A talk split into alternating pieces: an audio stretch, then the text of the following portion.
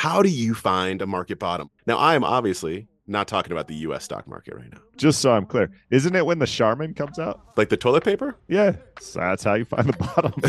oh my gosh. Wah, wah, wah.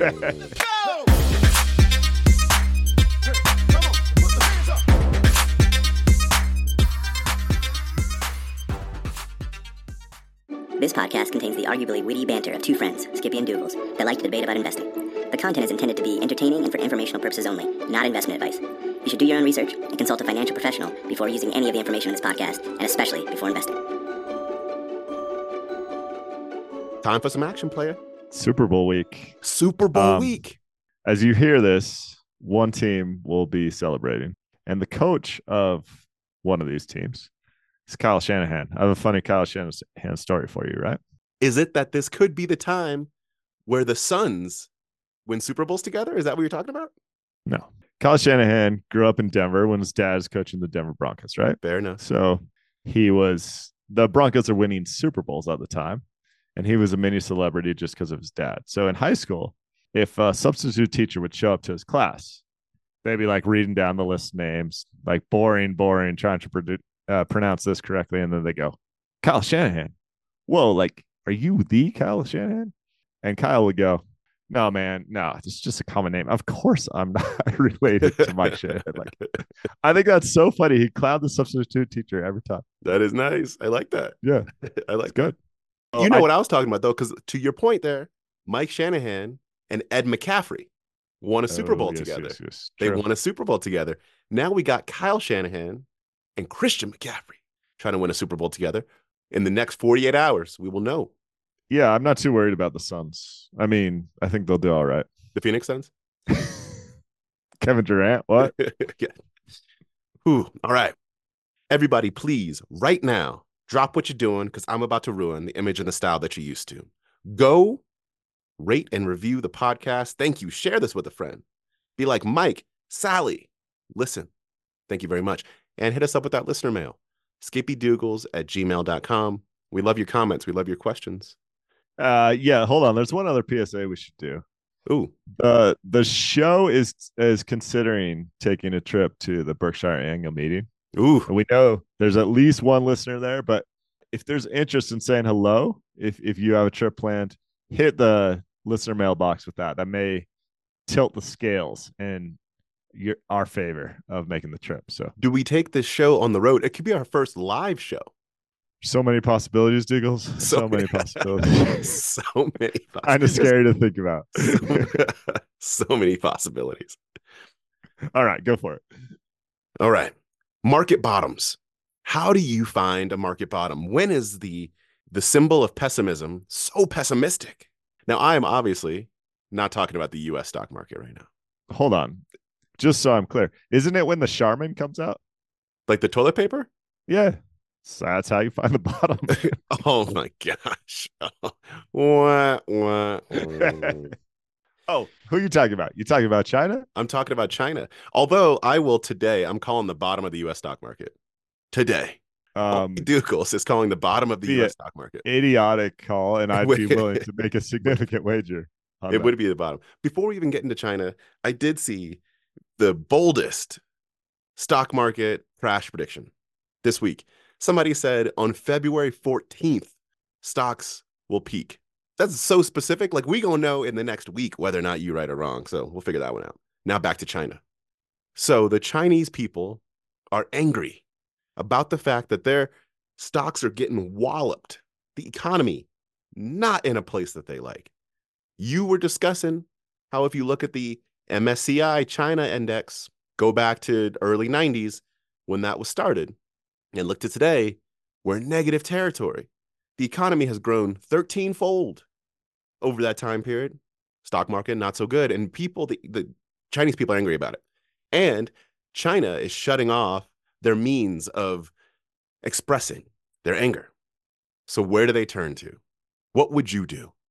What would Skippy do if he was angry about his stock market going down too much and had no avenues for expression? I think you, at that point you got to be shopping the garage sales for deals, right? I don't know. What am I supposed to do? I don't- Tell me. You lost the thread. I don't know. Here's what you do So here's what happened. There's a CNN article about this. We'll put on the Substack on Monday, skippydoogles.substack.com. Here's what people are doing.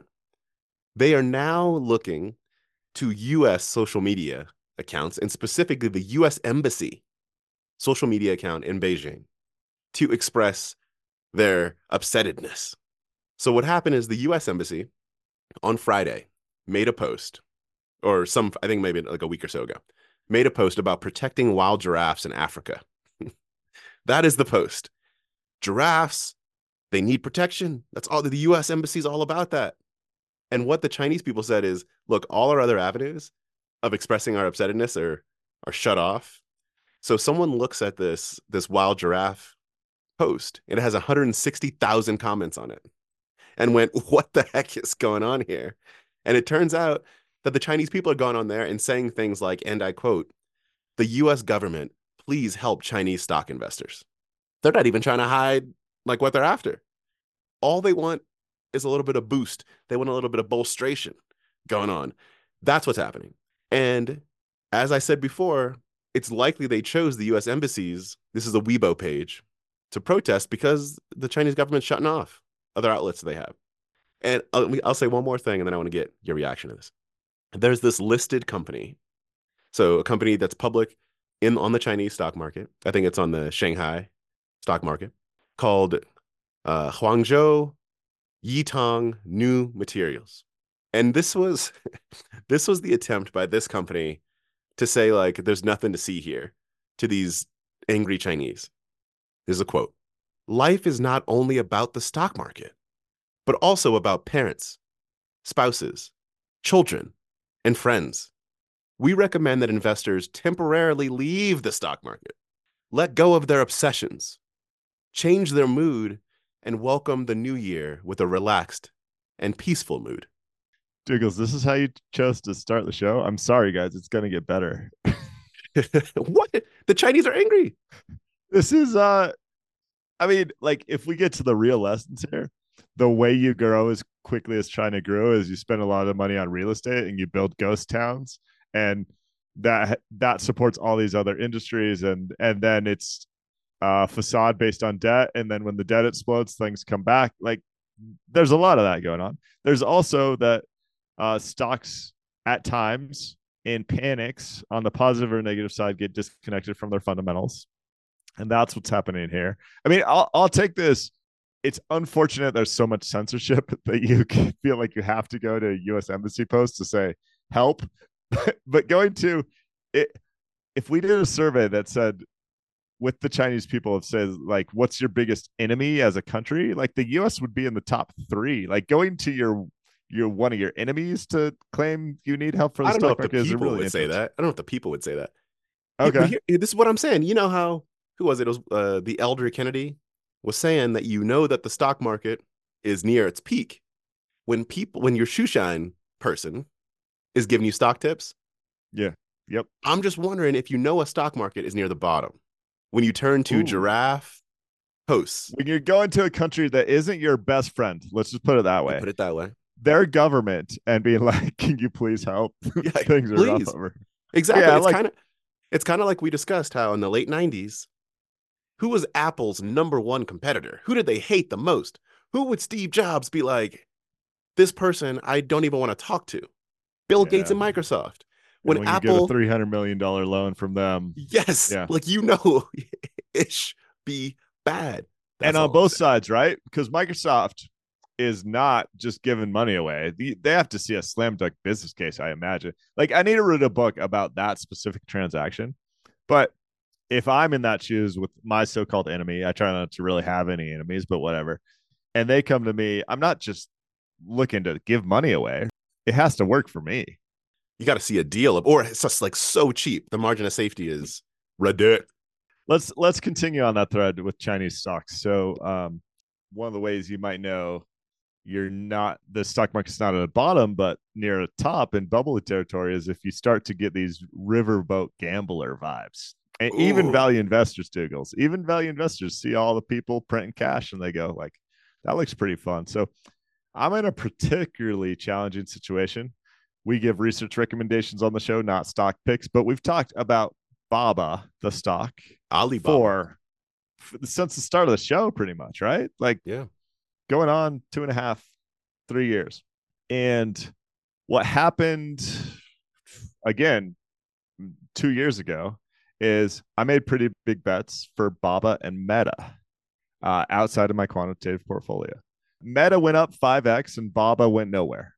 And now Baba's like even cheaper, really. I'm having a really hard time not turning into a riverboat gambler, being like, I know what's happening here. I know how cheap it is. I know it's disconnected from the fundamentals. I understand it's because it's caught up in the carnage of the Chinese stock market. It's hard, and I'm coming off making like a nice profit on Meta and being like, "This is this is Meta all over again." Uh, the parallels are kind of there. Man, what do you what do you use to kind of rein in that riverboat gambler mentality when you're making picks like this? China. so true. I mean that, that that's all because I, you know, I mean, I've said I agree. When I look at it's, I need to not look at Alibaba's fundamentals because it is very difficult to stay away from that stock. But I've been burned enough at this point that it's scurry over there. It's scurry. Let me say it this way. I think you're exactly right. I think when I decide, because my natural mentality is to find a deal and then research that deal. If I believe in that deal, then put my money where my mouth is and then be patient effectively. Like, and if it dips more, I go, it's the, the Buffett hamburger quote. Like, we like hamburgers in this family. If hamburgers go on sale at the grocery store, like we buy more hamburgers. I like cash flowing, profitable cash flowing businesses with solid fundamentals that aren't going to go out of business. If they drop in value and nothing has significantly changed about their business model, I want to buy more. But this one's so cheap, and there's other cheap ones in China that I won't touch because I don't know the businesses as well. That I almost can't look at it at current prices without yeah. buying more. Yeah. So I I might just have to like get some blocking technology on my computer where if I type Baba and it, the computer just shuts down. If you type in Baba, it pulls up a 200 PE stock, like at random. I, I think you might have to. As I've mentioned to you, there are two stocks that I'm watching in China, one of which is Baba, and it's so like I have to stay away from both of them because it is it's so hard to oh it's just difficult. So so difficult. Okay, I have a maybe let's go back to PSA territory. A PSA from the fishbowl because there is I don't even know what the quality of this is, but I want to read it. There's this academic paper about professional athletes and they're and what it what it takes from a financial literacy perspective to help them out. And I want this paper, and I cannot figure out how I can get it without paying buku wuku or being in being some kind of professor. And if anybody has access, let me get the uh, let me get the actual name of the paper so that people can help me out if they can get a PDF of this, Jane. One sec. I mean, I didn't know you were gonna like plead with our listeners. I'm I pleading. the author. I I'm can pleading. ask the author for a copy of the paper. But it's called Financial Literacy Content Areas for Professional Athletes Evidence from a Qualitative Study in the Journal of Financial Counseling and Planning. yeah, let me ask the author already. All right. However, you get it. I want a PDF. all right. That's all I want is a PDF. People out there, if you have it, send it over. Skippy's going to try and get through his connections as well. What this what this seemingly is about is someone had a conversation with 27 people that were like uh, professional sports agents, professional athletes, friends of friends. Someone once ate French fries next to an athlete, and try to figure out what does it take for you to be able to take this short but lucrative career and turn it into a lifetime of prosperity. And I want to know what they came up with. All right, I'm gonna go do a slight side tangent here. It's related. Like college sports is about to blow up. Um, for those who don't follow it, there's like it. Call it the NCAA is getting sued right now more than Donald Trump, which I think is impossible. I didn't think it was, and and literally, there's lawsuits out the wazoo saying you have to compensate athletes. You, can't get antitrust violations. It gets pretty complex, but effectively, the model is about to blow up. It's probably going to blow up in the next 18 months, if not sooner. And the Power Four conferences will likely pay their players. The the real difficult hurdles, sorry, I'm giving too much background, but I think it's relevant, is like the division three sports that don't make any money, st- still want to be able to participate in this greater umbrella of college athletics. Yep. And there's some legal hurdles if you pay the quarterback at Alabama two million bucks a year that the cross country runner somewhere down the line should at least be able to make minimum wage. And if the cross country runner somewhere on the line makes minimum wage, it makes those sports not viable. And so it Yep. could end up with just a large majority of non revenue sports getting cut. Like there's, it's very complex. But Coach Prime at Colorado and others, but I think Coach Prime is the loudest voice on this, is saying, guys, this is now professional sports with name, image, likeness, with potential revenue sharing that's coming. He wants to effectively mandate financial literacy before you even get, or like the moment you get on campus. And there's a bigger concept here that I think is so important that ties to this paper. These people that spend their entire lives singularly focused on one thing, in this case, it's sports, but there's a lot of people that spend their entire life focused on academic endeavor or some other area of interest. If you go to a place that's extremely lucrative, we almost need guardrails in place that say before you get this massive paycheck, and I, I shouldn't say it must happen, but it's beneficial, right? Before you go get your massive paycheck in investment No, banking, I'm- in professional sports, and whatever. I'm gonna I'm gonna one up that. yeah, Just require financial literacy for everybody like in high school. or elementary school. Shoot, everybody. Seriously, I mean, this is because we're we're in a situation we talk about all the time on this pod. How people are looking at numbers and not understanding what that number is when it comes to like our GDP or when it comes to what growth is or when it comes to the power of compounding. I think everyone just needs to understand how this stuff works. It'll benefit the entire nation. Agreed, but we're biased, right? And like the what's the Netflix documentary broke on all the professional athletes that made hundreds of millions of dollars, or like a hundred million dollars and went bust. I mean, I think Allen Iverson's a an example there. Um, one of the guys on the Celtics did the same, but it's like, yeah, do we think that Allen Iverson had any at any point in his life anyone taught some basic financial concepts? Now, the flip side of that, which I love, and I actually want him on the show is Floyd Mayweather. Do you know his backstory? Not not as much as you're probably about to spit out. So, man, that guy is as flashy as it gets with money as anyone I've ever seen. There's a classic picture of him sitting on like a 12 foot long table that's all stacked with hundred dollar bills. And my perception of him was always like that he had poor financial literacy because he just seemed to spend it and it was all about the show. He's in real estate. what happened yeah so what happened to him in his early days is he got linked up i think by luck more than anything else. He tells a story with some folks that said hey let's buy like some new york city real estate and he did in manhattan.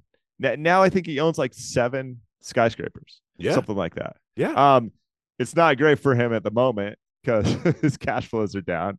That's a tough place to be. But still, like basically, he stumbled into learning to compound, and a lot of the money he's making now is not from his boxing career; it's from his investments. Like that's a really cool story. It is a very cool story. I love that. He's made buku wuku from boxing. And if Mhm. you can put that money to compound for you, but I, I know, I know we're biased, but still, I think everyone should just learn financial literacy. And then, but to the point of this paper, again, skippydoogles at gmail.com, please send me a PDF. The point of this paper is that when you go into a, to your point, a highly lucrative and short lived career, you really, really need to understand money because it can go out just as quickly as it comes in. And the psychological studies on the speed at which you make money the re- relates to the speed at which you lose money sometimes because you don't feel like Yeah. it, if you work hard 16 hours a day for 50 years to make a few bucks you're not going to let that money disappear easily you're not going to gamble with it because it's like so meaningful it's so If- much If fun. anybody has seen the movie Blank Check, you know what I'm talking about. All right. If we're talking, uh, I wasn't sure if we were going to go there or not, but if we're talking about ways to save money, the best way might be loud budgeting. Loud budgeting. So this is a comedian. I'm trying to find the guy's name who really, this is a joke, guys, if it's not crystal clear. Lucas Battle was joking about the opulence that you see on social media as it relates to spending. And he was saying, you you got to flip the script on this, guys, right? So next time your friend goes, "Hey, I think this is a real life example." He goes, "Hey, like you want to go grab a drink?" You go, "I do not want to spend eight dollars on gas and listen to you complain about your ex boyfriend for three hours while I spend thirty dollars on beer." You know, Yeah. you just lay it out. You just yell at him. You just say, "No, I, I'm hurting right now. Forty five bucks is not in the budget. You want to hop on a FaceTime, but no, we're not." My budget does not allow that, and I'm going to be loud about it. I think it's hilarious. There was this there was this piece that I read that was talking about how you're friends with somebody, right? Like your, your college friends. You got your college buddies, and at that point, everyone's in the same place. And so when when you're at the dorms, you're saying, "Oh yeah, well let's just you know what? Let's just get the natty ice tonight and a couple slices of pizza." And like everyone's kind of hitting the same way. Yeah. And then as life progresses, people start going in different directions, but everyone acts as if they're not. Yeah, let's talk about this. This is important. I'm not going to name names, but like there's amazingly, I think this plays a role in who you hang out with sometimes, the socioeconomic aspect of it, because there's certain friends groups that are like, yeah, I'm going to Vegas. Yeah, I'm doing this. Yeah, I can hop on a flight there. There's others that are like, no, man, that's not that's not in my budget right now. And and even when you have these transparent conversations, sometimes it just means like you fall out of favor with a certain group or another. It's kind of sad, but there's a remedy here. I'm curious for your thoughts. I mean, if you feel like that's going on, I think you can always suggest like you should have some things in your back pocket that are cheap that you know anyone can do, like a hike or hitting up a park or Yeah. that. Uh, But to to Um, the to your loud budgeting point, not your point, the, the to Yeah, the yeah, yeah. loud budgeting joke The joke. point is that oftentimes these things stay quiet. And so someone might be like, "Oh, okay, I'll just do it. I know we're going to we're going to Puerto Rico on a whim this weekend. I'm just going to pay it." And then they put on a credit card and maybe people don't know. Like you maybe the back of your head you're like, "Okay, I didn't realize that they could afford this, but they can. They're always coming." So Yeah, yeah. so they can and when it's not spoken that can be hurtful so i think i think that's the but to your point i do agree being mindful of that's super important but it goes unspoken so many times in both directions it ends up going unspoken where there's like the assumption that someone can can take their weekends and go to brunch every weekend or that they can go on this trip or they can whatever like it it becomes this assumption and it's hard when you're trying to keep up with the joneses right from college and whatnot so loud budgeting, it is a joke. I know, I know it came up as a joke, but it is, it's a, but you don't have to be obnoxious about it. But that conversation, if you're close friends, could be helpful. I mean, I have to be obnoxious about it, but others do not. Yeah, I mean, I'm, I'm gonna be obnoxious. I'm just saying, you you, are. you can choose. Of course you are. Unnecessarily obnoxious is my middle name. Uh, all right, can I reach in a fishbowl or something else? I'm gonna put this under like, can, why is everything political now? Like every little thing. Every little thing. And some stuff I'm like, why is this in politics? I don't understand. So there's this Atlantic article called The War on Woke Capitalism is Backfiring. It's by James Surowiecki. I'm not sure how to pronounce his name. This is the person that wrote uh, Wisdom of Crowds. So here, here's the here's the brief deal that's going on. There is this pushback against ESG, environmental, social, and governance. And ESG was a was a big trend. I don't know if I'm going to call it the last decade. I can't really remember when it started, but basically in the investing world, it was we're going to find organizations that are uh, that have environmental, social, and governance concerns at their heart, and we're investing in the good. We're investing in the good. That's what it's all about.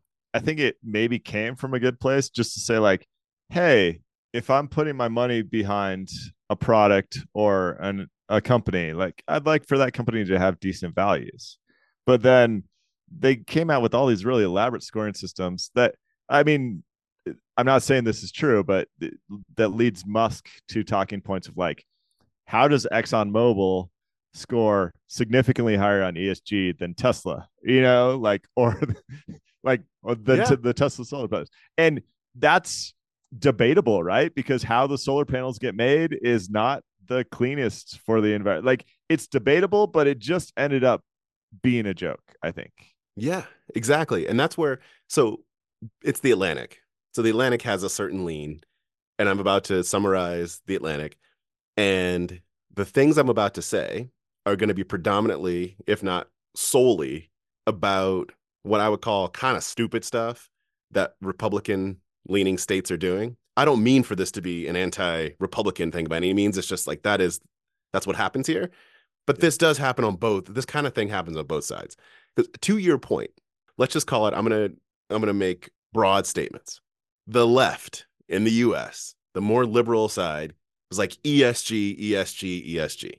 The right side was then like what you just said. Well, not even just the right side. I'm again, I'm just making broad statements. It's like this scoring system that y'all it's like it's it's not even really even ESG anymore. You anybody can become ESG.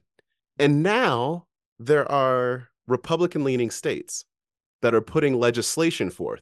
Mind you, the Republican leaning states are generally the anti-regulation free market side of the equation are putting legislation forth that is anti-ESG. So this thing that is effectively at some point been ridiculed by that same side. And I'm going to talk specifically because this is what's mostly highlighted in this article about the state of New Hampshire and something that they're putting forth. But apparently, at least 20 states have adopted anti-ESG rules according to this to this piece. Okay, so New Hampshire, they proposed a bill that would order any government agency investing state funds to ensure that no public money goes to investors who manage their funds, quote unquote, with any regard whatsoever based on environmental, social, and governance criteria. this is a Skippy policy right here.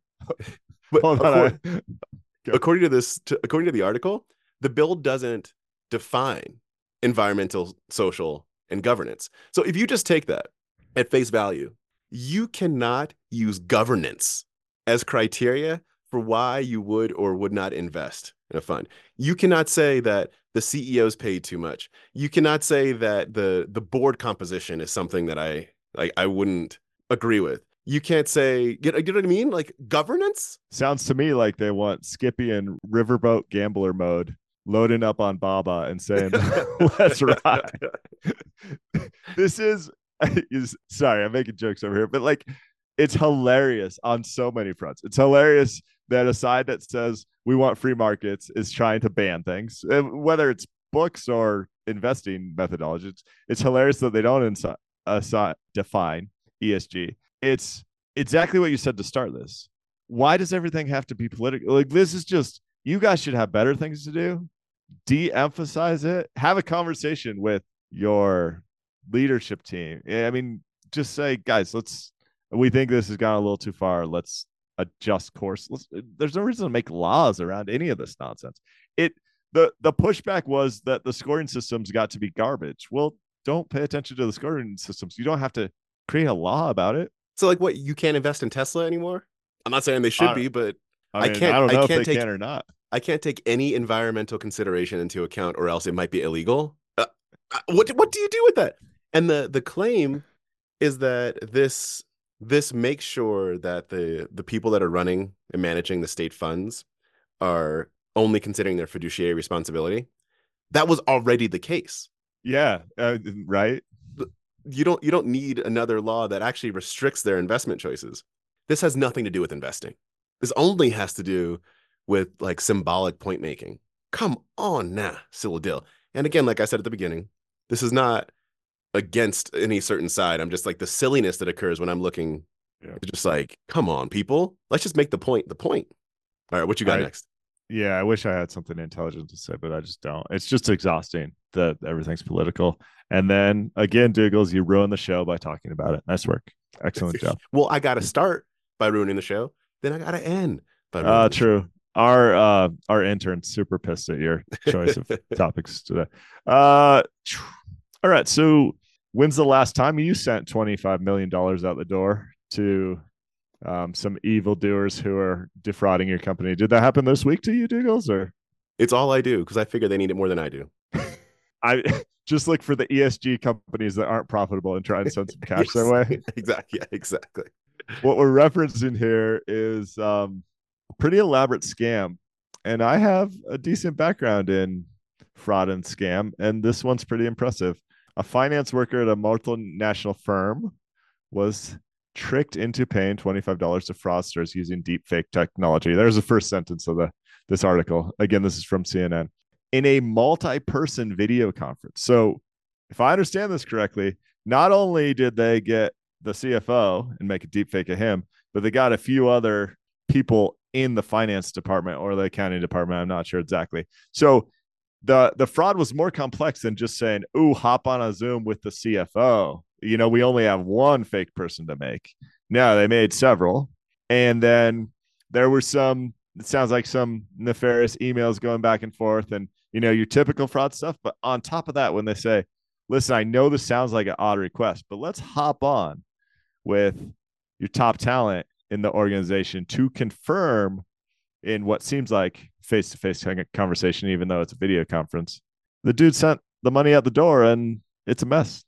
I really want to see this video. I know it probably doesn't exist. I really want to see it.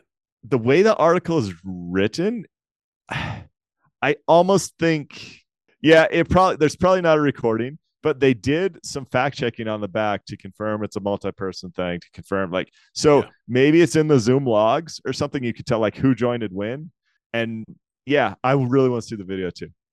And you're telling me this was in Hong Kong, I think, right? Mm-hmm. You're telling me that every video call is not recorded and sitting somewhere in Hong Kong. It is like, but I that doesn't mean I'm ever going to get to see it. I really want to see this because that is freaky, and especially even you know us if we were to watch it now, we would know that it was a scam. Like I want to I want to watch it from the perspective of knowing that it's a scam and still see how good it is. Yeah. Cuz the Taylor Swift scam thing was not very good. Like did you watch that video? And Taylor Swift was Taylor Swift was hawking oh sorry. Taylor Swift did not do anything that I'm about to say. There was a deep fake of Taylor Swift on like an infomercial type giveaway campaign selling crypto or something. It wasn't crypto, it was like if you come and I'm I can't remember what it was. So I'm gonna make this up. If you like this account one million times, then we're gonna give away a thousand toasters. It was like something ridiculous like that. It was obviously not Taylor Swift. Wait, like, have we thought about that to promote the show? It's a great idea. I mean, but not Taylor Swift. Sailor Nift, Michael Sailor Nift. Yeah. So I want to see the video too, but it's interesting. I don't know the level of this employee, but maybe they're three people away from the CFO. Like if you can, maybe they've never had mil, a face-to-face conversation. If you can ship 25 mil, you have to have some authority. Depends on the size of the organization, man. Some of these AR and AP departments are are sending out hundreds of millions a day, okay. and and this is what happened in. It seemed to seems to have happened in fraud over the past 20 years. Is people were scamming the mom and pops that are 70 years old and it's pretty easy but you're only getting a couple thousand bucks at a time. If you go to the right level of business you might your hit rate might be lower but you might take 5 million 25 million per scam. Like it especially if you did it at the same time. If you did if you did like 10 of these at the same time so that they're Oh, that's what that's they what all do, about. man. Yeah, you you hit the blast and you just try and get the point. It's like Godfather, one percent. Yeah.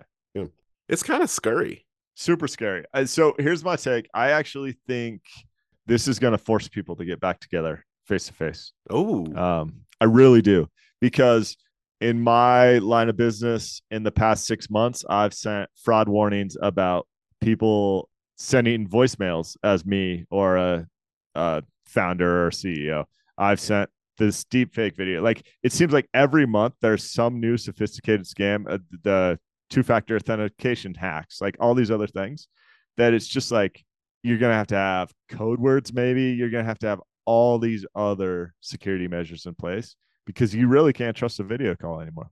You know what I've gotten multiple of in this past, I think just the past seven days, but it might be the past 14, but it's that recent.